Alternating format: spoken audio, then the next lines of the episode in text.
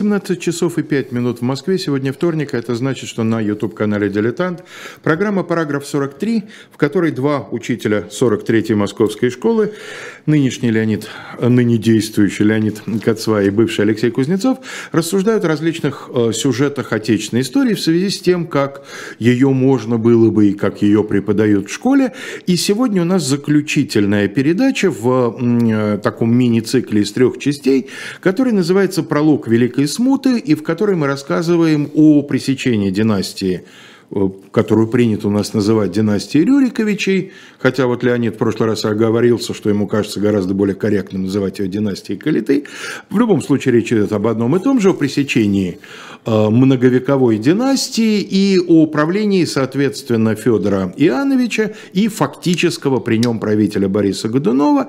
В прошлый раз мы э, значительное внимание уделили строительным, как сегодня скажем, проектам этого времени, разобрали достаточно подробно углическое дело. И э, сегодня э, мы, э, мы обошли в прошлый раз, оговорившись, что посвятим этому отдельную сквозную передачу, большой сюжет, связанный с введением патриаршества. Мы поговорим об этом, когда речь пойдет о церкви в 15-16 веках.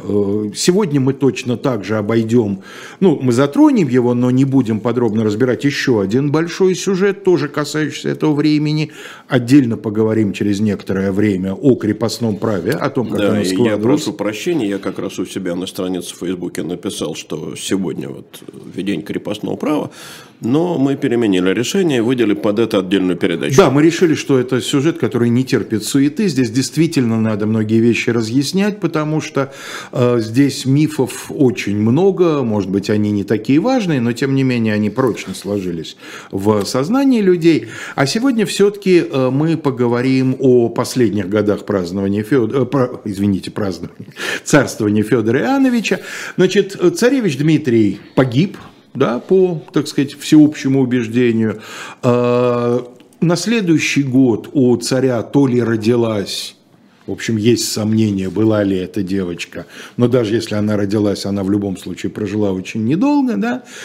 Царевна Феодосия. Царевна Феодосия, да. А почему вообще есть сомнения в том, что она была? Ну, сомнения не столько в том, что она была, хотя сведения о ней очень краткие и малопонятные. Дело в том, что если бы это был мальчик, наверное, о нем говорили бы более подробно. Э, в документах вообще девочки, так сказать, царевны отражаются плохо.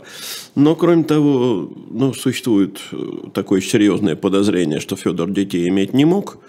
Ну и, соответственно, возникает вопрос о происхождении этого ребенка. Тут много неясного. То есть еще этот сюжет его обходит как такой скользкий, скажем да, так. Но да, но он не, не, не очень понятный. Угу.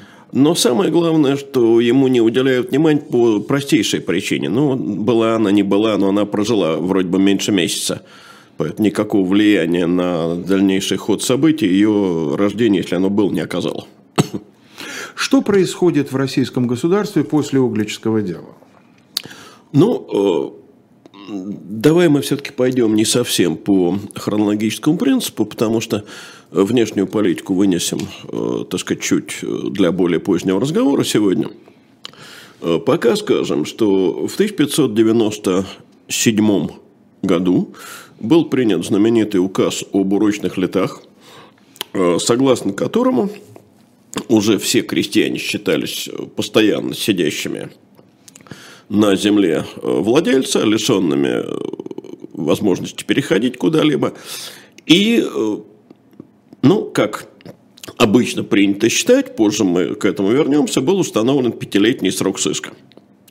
Точнее... Сыска беглых. Да, сыска беглых. Э, точнее, можно сказать следующее. Во-первых, был введен сыск как таковой. А во-вторых, в 1997 году было обозначено, что искать будем всех, кто бежал в 1992 году и позднее. Почему так? Мы сейчас об этом говорить не будем, как мы решили, но важно отметить другое. Если вот та большая строительная программа, о которой мы говорили в прошлый раз, создала Годунову несомненную популярность в посадских кругах, то указ 1597 года создал ему не меньшую, вероятно, популярность в кругах служилых людей – Э, можно на это сказать, да, а крестьяне, крестьяне, наверное, были недовольны, Но дело в том, что крестьянская масса, она настолько рассеяна, разбросана и раздроблена, что на ее мнение никто внимания не обращал. А вот служилые люди – это серьезная сила, и с ними нужно было, конечно, считаться. И все это э, сыграло свою роль э, в 98 году. Дело в том, что в 98 году умирает э, царь Федор, и происходит вот именно то, о чем ты сейчас говорил. Пресекается династия Ивана Калиты. Но дело в том, что это впервые в российской истории ситуация, когда нужно выбирать царя – Э, Причем, ну вот если мы обратимся к истории Франции, где династий все-таки было много, там Меровинги, Капетинги, Каролинги, да. Капетинги, Валуа, Бурбоны. Бурбоны. Ну, бурбоны старшие, Бурбоны да, младшие. ну, пять как минимум, да, не считая июльской э, монархии, то всегда это были родственники предыдущих династий, или в том случае, когда э, Каролинги заменили Мировингов, это были Э, правители, э, которые давно уже держали власть в своих руках. В России был не так. Э, спокон веку, вот, ну, если обращаться к Древней Руси, то со времен Рюрика была одна и та же династия, различные ее ветви – и теперь она пресеклась полностью. Вот тут я как раз хочу обратить внимание на то, почему я говорю не династия Рюриковича, а династия Ивана Калиты. Рюрикович, их полно. Вон те шуйские Рюриковичи, э, и какие-нибудь курбские Рюриковичи, и пожарские Рюриковичи, и имя им легион. Э, но дело в том, что все они являются родственниками очень дальними. Это, за исключением шуйских, по-моему, даже не потомки хотя и Шуйский тоже не потомки Александра Невского, э, значит, потомками Александра Невского являются только вот эти московские князья, и родственников никаких не осталось, потому что э, так вели себя русские князья, начиная, ну, по меньшей мере, с Ивана Третьего, что все их братья и племенники – рано или поздно либо заканчивали свои дни в тюрьме, как это произошло, например, э, с младшим братом Ивана Третьего Андреем Большим, либо бежали в Литву, либо умирали бездетными, потому что старшие братья запрещали, запрещали им жениться. Угу. Родни не осталось. Э, от всего потомства Ивана Калиты – собственно, последним был слабоумный Федор. Э, значит, вставал вопрос о том, кто будет нового царя избирать. Очевидно было, что это должен быть Земский собор. Ну и что у нас происходит? 6 января умирает Федор.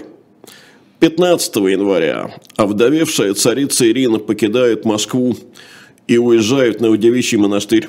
Это сегодня Новодевичий монастырь, это скорее центр Москвы, чем окраина. Безусловно. А тогда это был за городом, потому что Москва кончалась в Садовым Зубов, кольцом. Зубовской площади да. нынешней. Ну да, ну, на этом направлении. Говорили, земляной город. Там она принимает монашеский постриг, но при этом формально до выборов нового царя она остается правительницей. Об этом говорит то, что от ее имени – издавались указы. А в Москву собирается Земский собор. Надо сказать, что Земский собор собрать э, дело немалое, э, потому что нужно э, не только в Москве, э, так сказать, выбрать служилых людей, гостей, посадских людей, ну, гости напоминают крупные купцы, но нужно еще и к провинциальному дворянству обращаться. Естественно, в преддверии выборов нового царя начинается то, что теперь называют предвыборной борьбой. Не знаю, можно ли э, отнести этот термин к 1598 году. Ну, если понимать, что ну, это... Не партийная, да, да именно но, в, но предвыборная. В категориях того времени, почему нет? И, э, в частности, ходили якобы слухи. Слухи эти очень, э, так сказать, настойчиво распространялись впоследствии. На них очень так сказать, напирали уже в 17 веке. Это понятно, почему сейчас будет. Слухи гласили, что умирающий царь Федор говорил Годунову, что ты, Борис, не можешь быть царем, потому что ты недостаточно знатен. А наследовать трон должен мой двоюродный брат по материнской линии Федор Никитич Романов. Ну, если мы учтем, что в 17 веке и в 18 и в 19 э, правит на Руси и в России династия Романовых, то совершенно понятно, что то ли были такие слухи, то ли не было таких слухов. А уж то, что Федор это говорил, совсем сомнительно. Но понятно, кому это было выгодно. Надо сказать, что Романовы действительно по знатности далеко опережали Годуновых.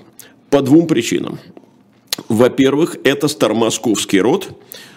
Э, предки э, вот, Захариных Юрьевых э, служили, ну уж точно не позднее, чем во времена Василия Первого, а мне кажется, что и раньше. Ну, вообще, все же возводится к легендарному Андрею Кобыле, если не ошибаюсь. Кобыла вроде бы даже не легендарный, а реально, реально существующий человек, да, там Андрей Кобыла, Федор Кошка, потом Андрей Кошкин, от него вот эти Захарий, там Юрий Яков Захарич и так далее. А, то есть это род старомосковский, не титулованный, но старомосковский род, в котором всегда было много бояр. Э, там бояре еще при Ванькалите были. А Годуновы, конечно, проявили себя несравним позже. Но дело не только в этом. Дело в том, что у Романовых был, конечно, второй козырь. Гораздо более близкий. Да, и, наверное, и, наверное, даже гораздо более весомый в той ситуации.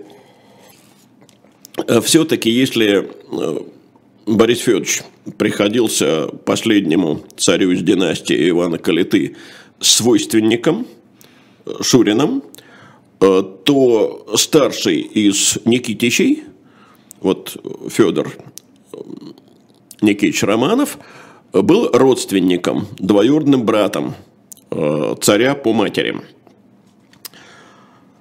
Ну, э, так или иначе, было очевидно, что Годунову за то, чтобы добиться престола, предстоит еще побороться – и проявить все присущие ему качества. Выдержку, э, хитрость, дипломатический талант. Организаторские способности Все это было, безусловно, при нем, да. Что Борис делает? Он уезжает из Москвы. Он уезжает к сестре в Новодевичий монастырь и тем самым демонстрирует, что все происходящее его не касается. Вот Земский собор соберется, кого выберут, того выберут. На самом деле это далеко не так. Э, ну, э, люди, которые э, так же, как и я, любят знаменитую драму «Царь Федор Иванович», помнят, что там чуть ли не в самом конце есть такой диалог между братом и сестрой. Борис обращается к Федоровне и говорит ей вот так слегка извительно. «Пути сошлись наши». А Ирина ему отвечает драматически. О, если бы им сойтись не довелось. Э, ну, хотя пьеса, безусловно, классицистская, но нельзя не сказать, что Алексей Константинович Толстой был, безусловно, романтиком. И образ э, Ирины Федоровны романтический, так же, как и романтически представлена ее любовь э, взаимная к Федору – на самом деле Ирина э, не была никакой, так сказать, противницей, никаким оппонентом брата.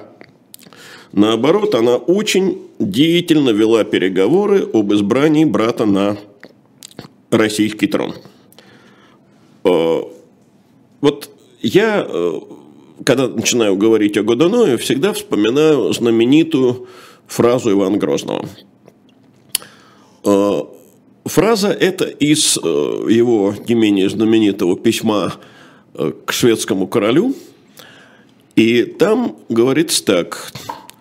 «Мы, государь, по Божьему произволению, а не по многомятежному человеческому хотению. Это он писал Густаву Юхану Токовазе, намекая на то, что как раз вот его отец, Густав Ваза, был королем избранным, и, соответственно, Юхан родился в, те, в то время, когда Густав еще королем не был. Так вот, поскольку он был царь по Божьему произволению, то он и ссылался всегда на божественный авторитет своей власти. «Э, Ваши деды даны моим дедам вечную работу, писал он Курбскому. Мы свой род ведем от Августа Кесарева. Да, да, да, да. У Годунова такой возможности не будет. Да у любого, кто будет избран, такой возможности не будет. Э, дело в том, что он должен будет опираться, этот избранный государь, не на авторитет божественный, а на авторитет земли. Вот это э, принципиально меняло э, ситуацию, и уже здесь была во многом заложена возможность будущей смуты. Земли, то есть земство, то есть общество, да? Совершенно верно. Земля – это народ. Угу. Вот надо сказать, что в то время как мне кажется, еще не существовало того разделения, той противоположности между обществом и народом, которая появится со времен э, реформ Петра Великого. И вот Земский собор собирается, и достаточно быстро э, организуются целые демонстрации – которые идут из Кремля ну, по хорошо известному теперь э, маршруту э, в Новодевичий монастырь, значит, представляем по себе. Да, по, потом по Пироговке, по, по Причистенке, по поле. Девичьему полю, по Большой Пироговской улице теперешней, да. И просят они дать Бориса на царство. Одним из самых активных э, участников этого замечательного спектакля э, является, естественно, патриарх Иов, э, потому что ну, мы не говорили о введении Но мы патриаршества. что он да, Годунова. будем об этом говорить подробно. Еще раз напомним, что он своим патриаршеством всецело обязан Борису. Борис отказывается. Он говорит, нет, я царство принять не могу. Второй раз приходит такая же делегация. Борис Он опять... выдвигает какие-то аргументы? Нет. Просто Дело не в аргументах. Ну, аргумент понятный. Где мне, э, человеку не царского происхождения, э, царство принятия.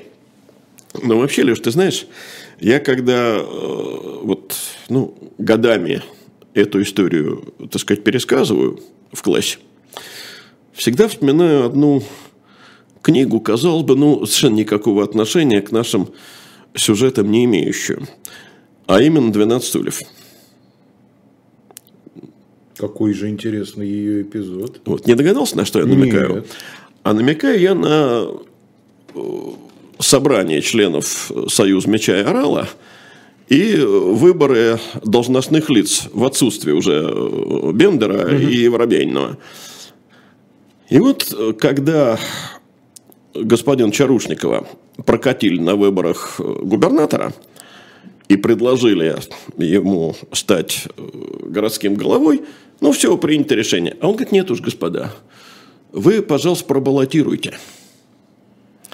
Если вы хотите сделать мне приятное, пробаллотируйте. А дальше, немножко в другой связи, есть еще одна реплика, она, правда, в уста не Чарушникова, а как раз избранного губернатором дяди его вложена – забаллотированных, двух небаллотированных дают.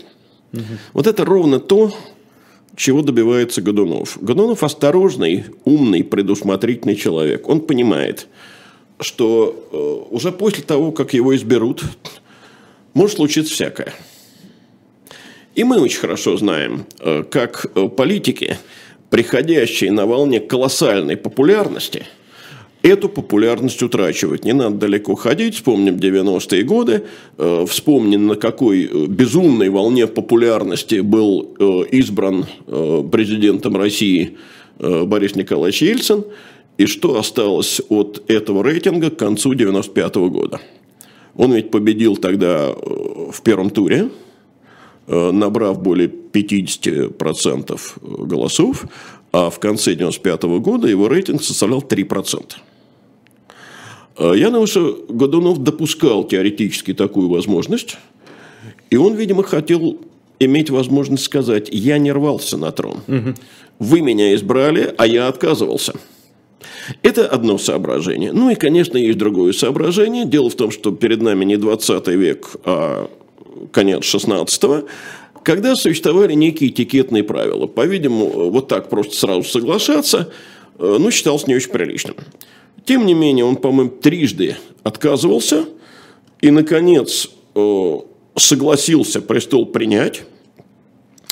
И 17 февраля 1598 года был торжественно избран на царство. Вот, собственно, вот эти легендарные крики Бориску на царство, они где звучали физически? Где?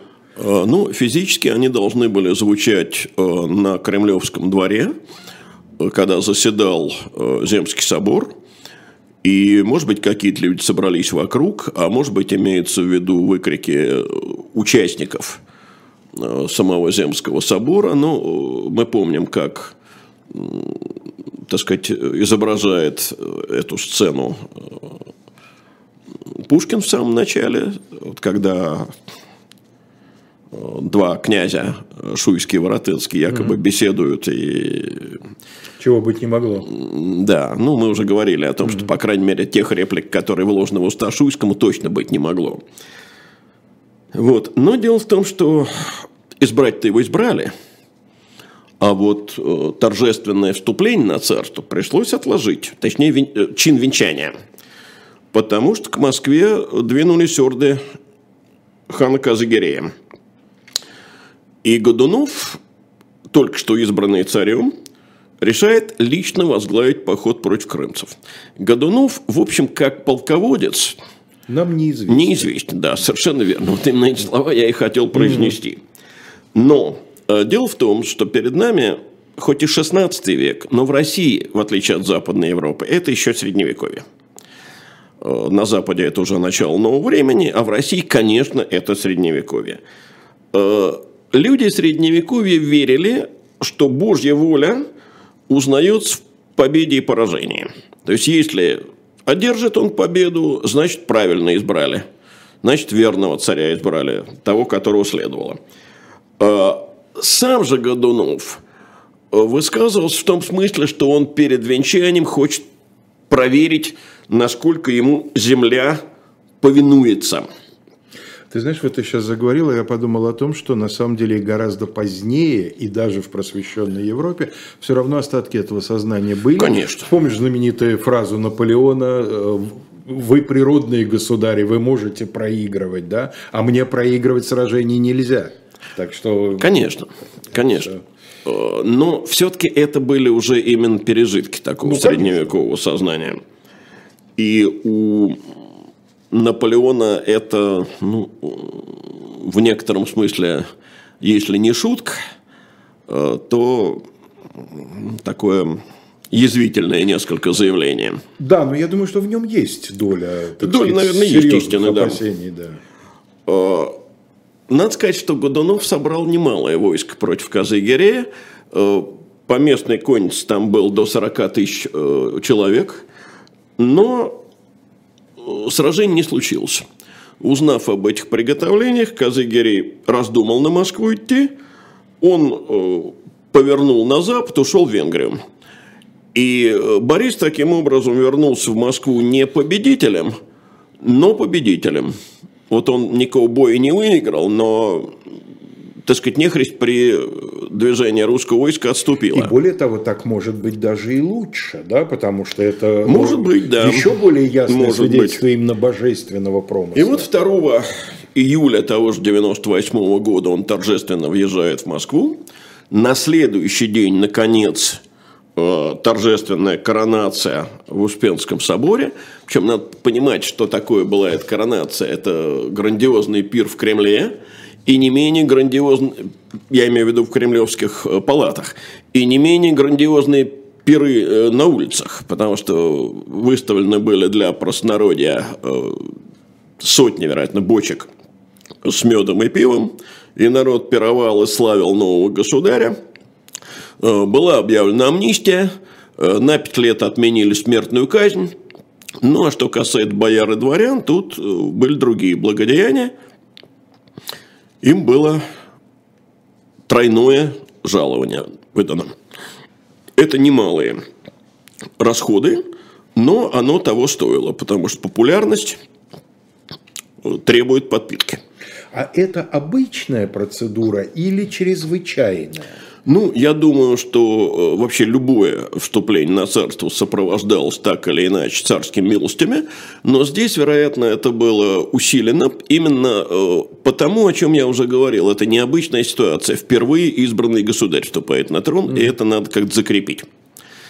Э, вот. Надо сказать, что несмотря на все эти милости, среди знати было много людей, недовольных возвышением Годунова в силу его худородности.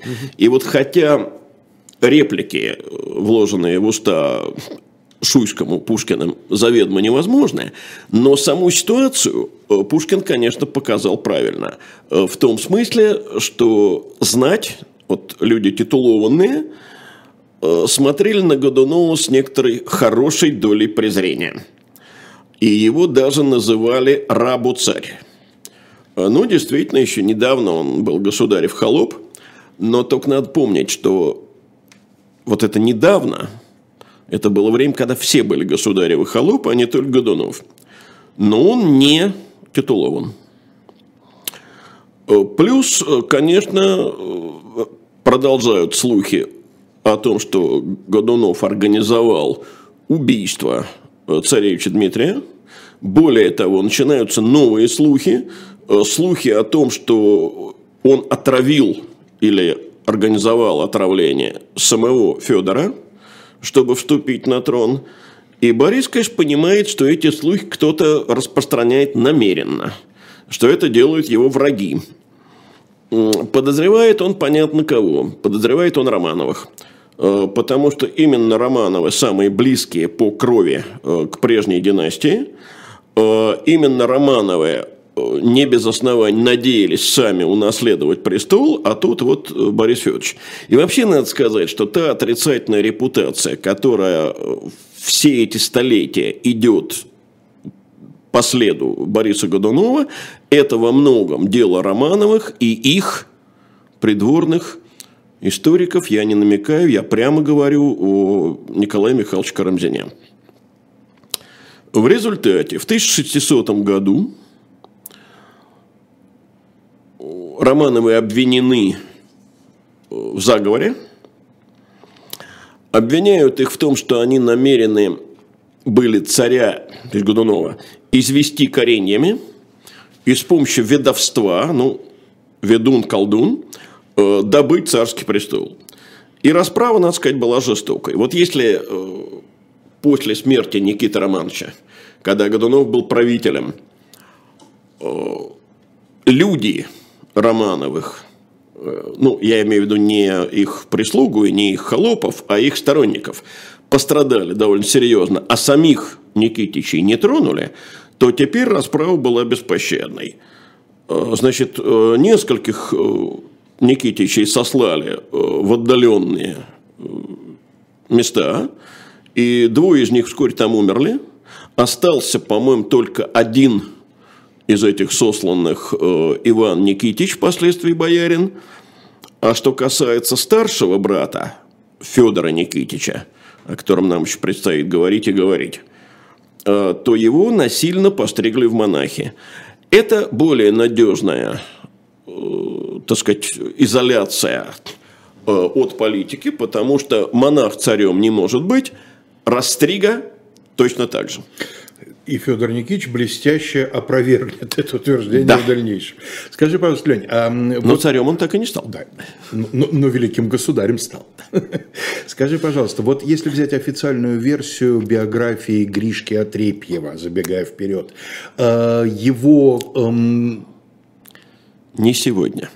Я а, имею в виду... Гришки Отрепьевы и Романовых в теме о смуте. Там Это будет Но большой просто привязаться клубок. к хронологии, вот его бегство в Чудов монастырь, это эти же события? В это же После время? этих событий, Да. конечно. Мгм. И вследствие этих Да, событий. ну, Алексей Валерьевич нам- намекает, сильно забежав вперед, э, Нет, нет, я совершенно не призываю сейчас на рассказывать то, что историю Гришки.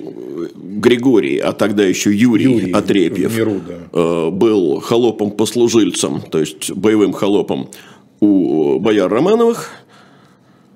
И после э, их, э, так сказать, свержения... Опалы, да. Опалы, да. Он э, постригся в монахи в Кремлевском чудовом монастыре, где и стал из Юрия Григория.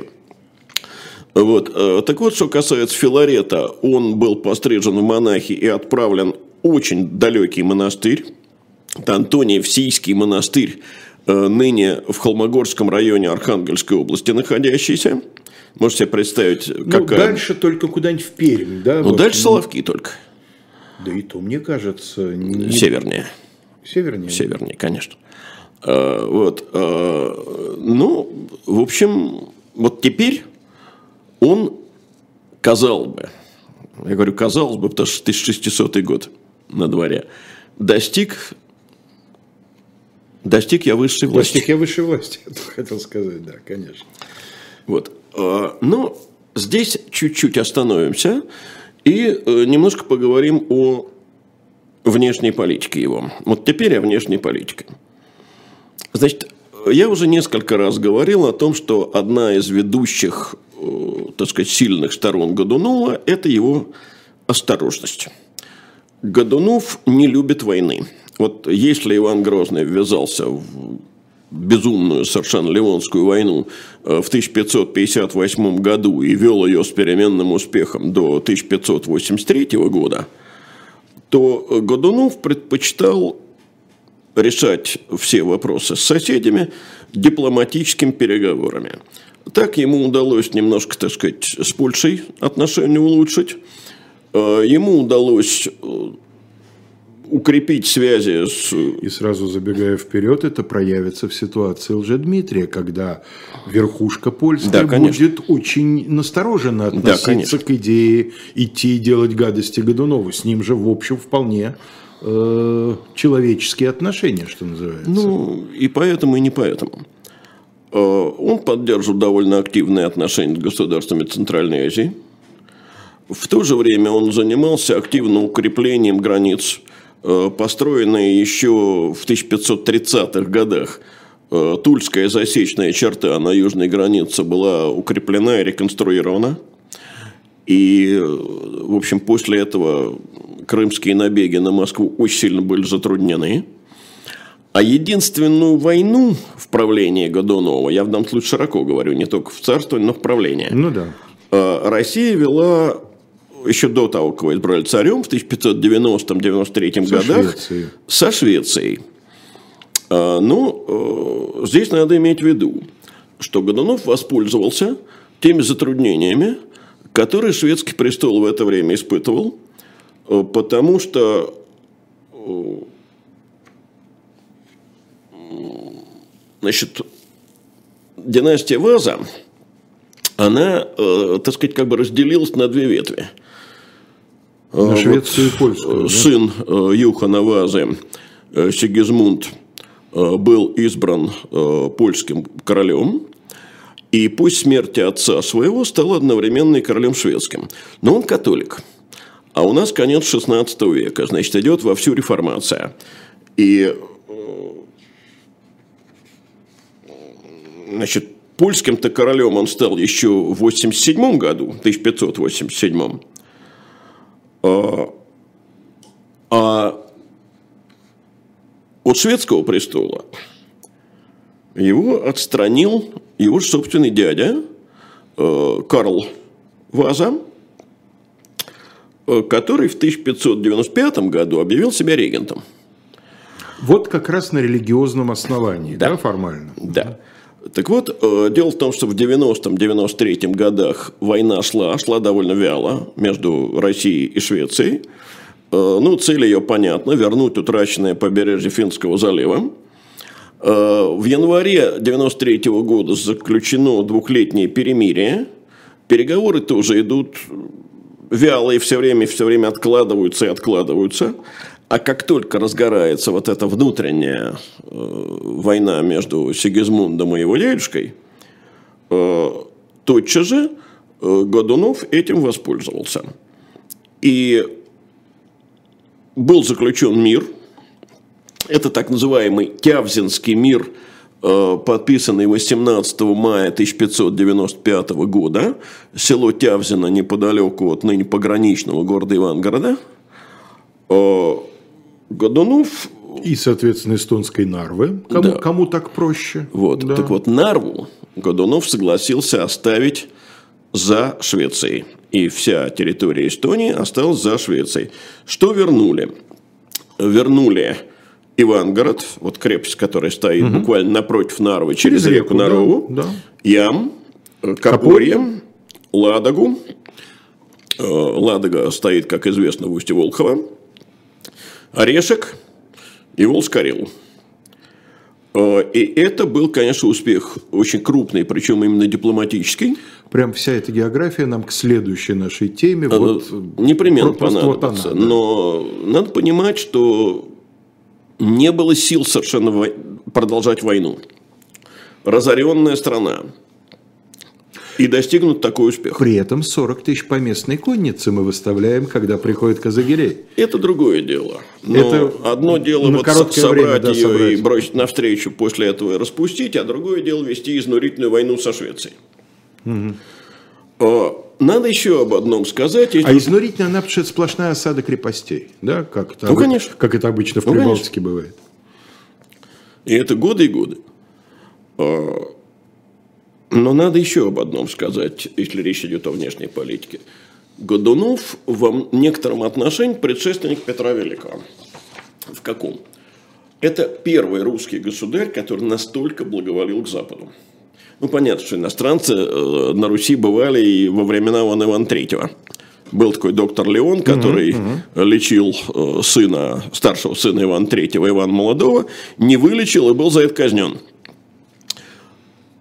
Приезжали, как известно, архитекторы. Он, весь московский Кремль построен итальянцами. Но надо сказать, что такого количества э, иностранцев, как при Годунове, не было никогда. Теперь приезжали не только технические специалисты и лекари, э, но и в большом количестве купцы. Ну и первая же попытка отправить учиться. Вот, об этом сейчас. Русскую молодежь? Конечно. И он, он приглашал э, на русскую службу иностранцев, причем на льготных условиях. Они не должны были платить э, налоги, купцы не должны были платить торговые пошлины. Он даже ученых хотел выписать из Западной Европы. Э, он собирался учредить в Москве э, ну, некую высшую школу, где бы преподавались разные языки. То есть это, будем говорить прямо, замысел, который будет реализован через сто лет. Через сто лет при создании славян-греко-латинской академии. Не получилось. Почему не получилось? Э, церковники, и в том числе патриарх Иов, несмотря на то, что это человек Годунова, воспротивились. Это противоречит вот сознанию Москва Третий Рим. Действительно, Годунов отправил русских дворян молодых учиться за границу. Было их, э, насколько я знаю, 18 человек. Сколько из них вернулся? Один, если Один вернулся. 17 задавнили за границей. Ну, это объясняется, конечно, не столько тем, что вот люди приехали за границу, посмотрели и сказали, ах, как здесь живут и как мы живем, и решили не возвращаться. Нет. Э, это объясняется тем, что на Руси началась смута, и они в это смутное время просто не решились э, назад вернуться.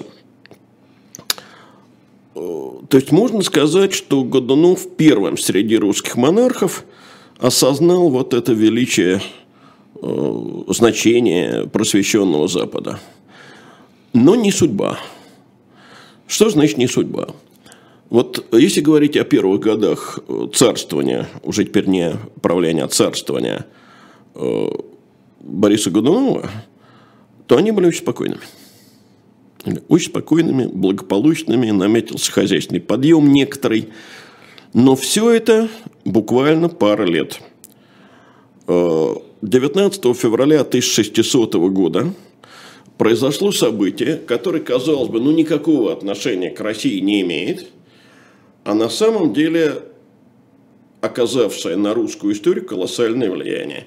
Событие это извержение вулкана. вулкана в далеком э, южноамериканском государстве Перу, на самом деле даже государство, наверное, неправильно, Нет, конечно. стране Перу, в горном массиве, э, называется этот вулкан, я прошу прощения, он действительно так называется, Уайна Путина. В результате было выброшено невероятное количество пепла, которое перекрыло поступление солнечных лучей. Ну и что произошло дальше? Ну, мы-то пережившую Яфлатлаю Кудель, простите за это грубое русское выражение, в общем, понимаем, как вулкан может да. повлиять на климат. 1601 год. Затяжные дожди. Урожай убирать невозможно. Затем побим раз сильный. То есть он просто полег и не труд поднялся. дел человеческих в полях.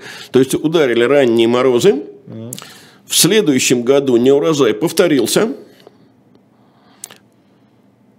И вот тут оказывается, что дело не просто в неурожае, а дело в том, что неурожай этот пришелся на, повторю еще раз, совершенно разоренную страну. Почему разоренную?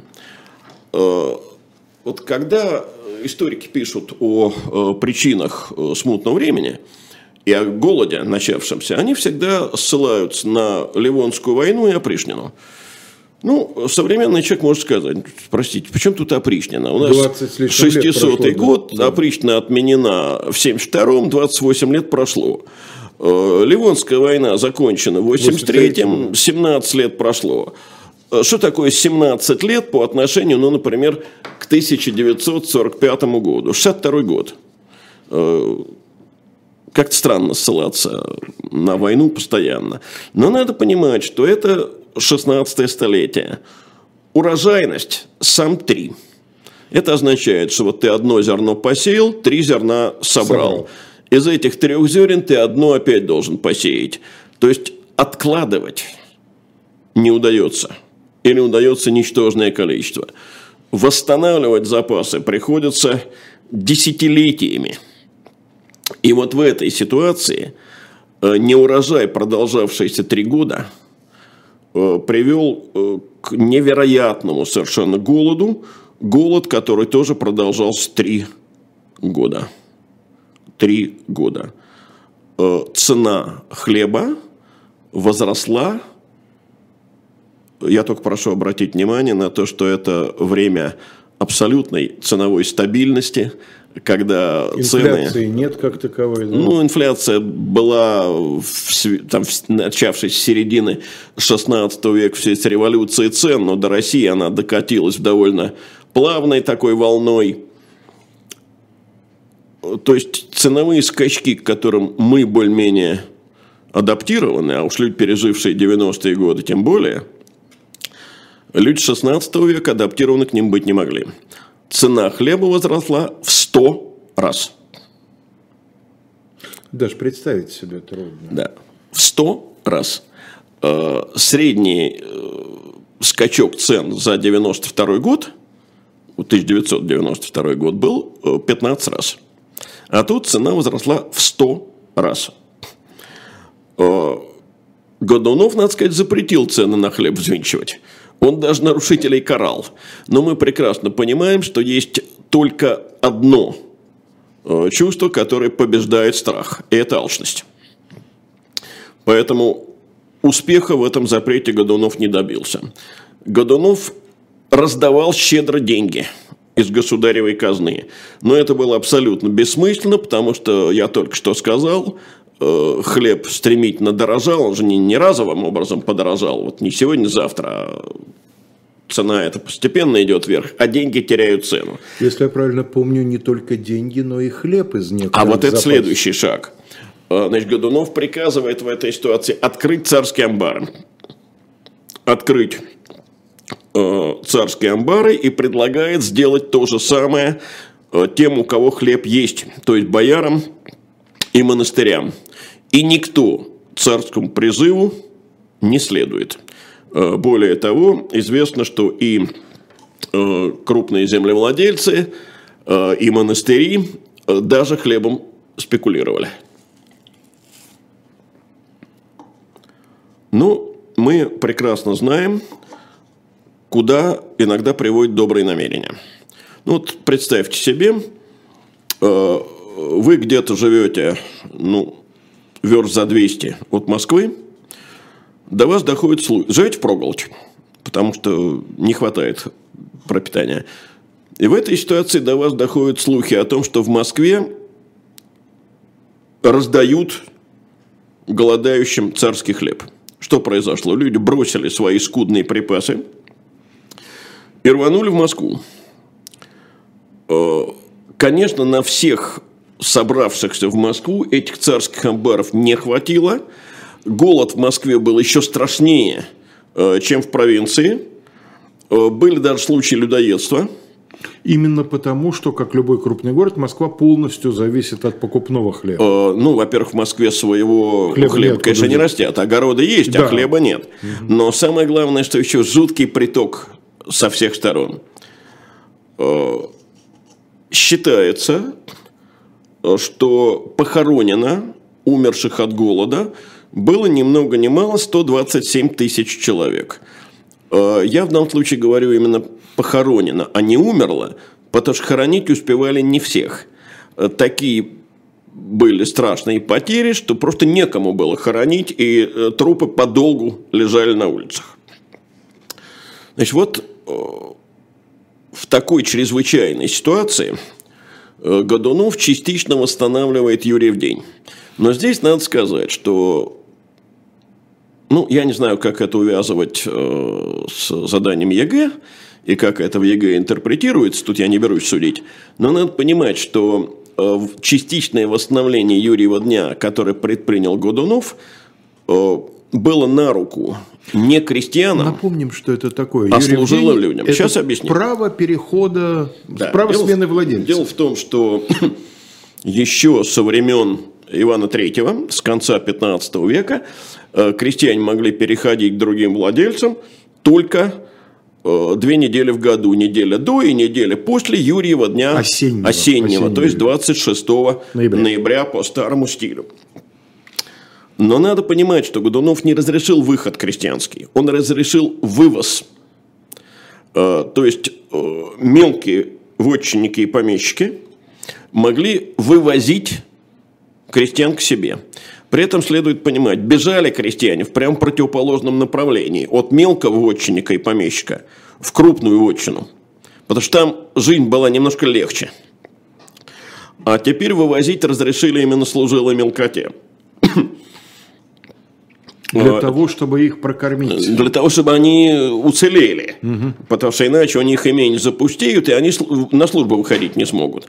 Духовенство, членам Боярской думы вывозить запрещалось. Но даже это царю популярности в глазах служилых людей не вернуло. Лень, пришел замечательный вопрос. Да? Да. А, который, как мне кажется, очень ярко иллюстрирует разницу между нами сегодняшними и, и людьми того времени. А, наш слушатель спрашивает, а нельзя ли было купить хлеб за границей? Нельзя. Нельзя было купить хлеб за границей. Я к тому, насколько мы сегодня привыкли да. к глобальности экономики. Хлебная да. Э, торговля вообще не велась. Где ее купишь? Э, купить можно было хлеб в Польше. Ну вот нам предлагают. Но, Польша, но Польша сама пострадала от климатических изменений. Точно так же, да. Не говоря о том, что вестит хлеб каким образом надо было в Москву. Флота нет, значит, центр страны от моря далеко, гужевым транспортом. Это все практически невозможно э, в тех условиях.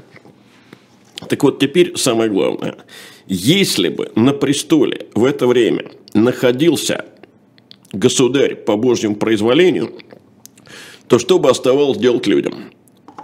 Каяться и приговаривать. По грехам, по грехам нашим. нашим Господь наказует. Угу, по грехам нашим. Да, но Годунов был государь по многомятежному человеческому хотению. И вот те самые люди, которые э, совсем недавно, в 98 году, его умоляли на коленях принять престол, теперь заговорили о том, что царствование Годунова не угодно Богу. Э, Причем здесь было две версии. Версия первая. Избрали царем убийцу, угу. переступившего через царскую кровь. Кровь невинного младенца, да. к тому же еще. И отсюда уже был, конечно, всего-навсего один шаг до следующей мысли. Да нет, Годунов не убийца. Он и не прочь был бы убийцей стать. Но только не вышло у него. А царевич спасся. И где-то скрывается. И вот в этой ситуации, конечно же, рано или поздно должен был, просто должен был появиться самозванец. А, у нас есть пара минут. Э, в заключение вопрос. Довольно крупное восстание. Восстание хлопка или хлопко. Хлопка. Ну, хлопка, да, но... Ну, потому что это э, родительный падеж. Ну, да. Вообще Хлопко. Хлопко и его восстание. Да, восстание. Хлопко это не от, э, не, не от, хлопка, хлопка в ладони, от звука, а да. от того, хлоп, что хлоп, хлоп. Хлоп, хлоп, конечно, да, человек зависимый. Оно тоже связано с голодом? Оно, несомненно, связано с голодом. Это как раз то последнее, о чем я собирался сегодня говорить. Это восстание очень мощное, разразилось в 1603 году. Э, вот этот атаман, кажется, Иван Хлопко. Ну, Хлопко, понятно, это прозвище. Э, в нем участвовали в основном казаки и холопы. Ну, мы не говорили о казачестве, но более-менее понятно, что казаки – это вольные э, люди российских угу. окраин. Э, несколько раз э, одерживали они победы над царскими воеводами, и, надо сказать, Годунов сумел расправиться с этим восстанием тоже дипломатическим путем. Дело в том, что вот холопы, которые там участвовали, это ведь не те холопы, которые землю пахали или в комнатах прибирали, это боевые холопы. Это те самые холопы-послужильцы, которые ходили в поход со своими господами. И вот Борис обещал, что тем холопам, которых господа в голодное время не, не кормили, если они сложат оружие, будет предоставлена свобода. Холопы бросили восставших, те были разбиты, и даже после этого страну не удалось успокоить. И вот тут надо сказать, что в историографии вообще долгое время велась дискуссия. А что такое восстание хлопка? Это уже смута – Угу. Или это, так сказать, пролог смуты, дальние, канун смуты. Дальние раскаты грома, да. Ну, э, поскольку сегодня смуту рассматривают историки как гражданскую войну, то, наверное, восстание Хлопка правомерно рассматривать именно как первый этап этой гражданской войны. Вот, собственно говоря, здесь мы, вероятно, должны остановиться, потому что дальше да. у нас уже не пролог Великой Смуты, а сама э, Великая Смута. Но к ней мы перейдем не сразу, поскольку ну, дайте... те, кто нас слушает, да, давайте немножко передохнем. И мы с Леонидом решили, что в следующий раз мы э, на пару там как получится на пару или тройку, а, значит, наших уроков, отойдем к событиям э, более позднего времени. Мы мало трогаем 18 век, один из самых интересных веков нашей истории, и мы решили, что пора нам немножко повоевать, да, э, значит, э, и э, выбрали в качестве темы следующих пары-тройки вот этих наших лекций, скажем так, Северную передач войну. Лучше. Да, передач, конечно. Северную войну, то есть начало Петровского, ну, собственно, почти все Петровское время, да, да это, почти, это все, Петровское почти время. все Петровское правление, да, с 700 по 1721 ну, год. С азовских походов. Да, начнем, разумеется, с азовских походов, как с первых проб, скажем так, полководческого пера, да, как завершение э, такого вот юношеского да, периода подготовительного к взрослому царствованию. Ну, а в ближайшее время вас ожидает э, следующая передача, э, поскольку пока еще Сергей Бунтман и Елизавета Листова не возвращаются с передачи, посвященной холодной войне, то будет перерыв между значит, э, двумя передачами на канале «Живой гвоздь». В 19.05 Айдар Ахмадиев беседует с Георгием Сатаровым, президентом фонда «Индем». А э, после 20.00 в программе «Статус» Екатерина Шульман, которую российские власти считают иностранным агентом, и Максим Курников, э, поговорят о том, что они, так сказать, для вас приготовили, что они считают наиболее важным в текущий момент. Ну, а мы с Леонидом Кацевой с вами прощаемся. До следующего вторника. Всего вам самого доброго.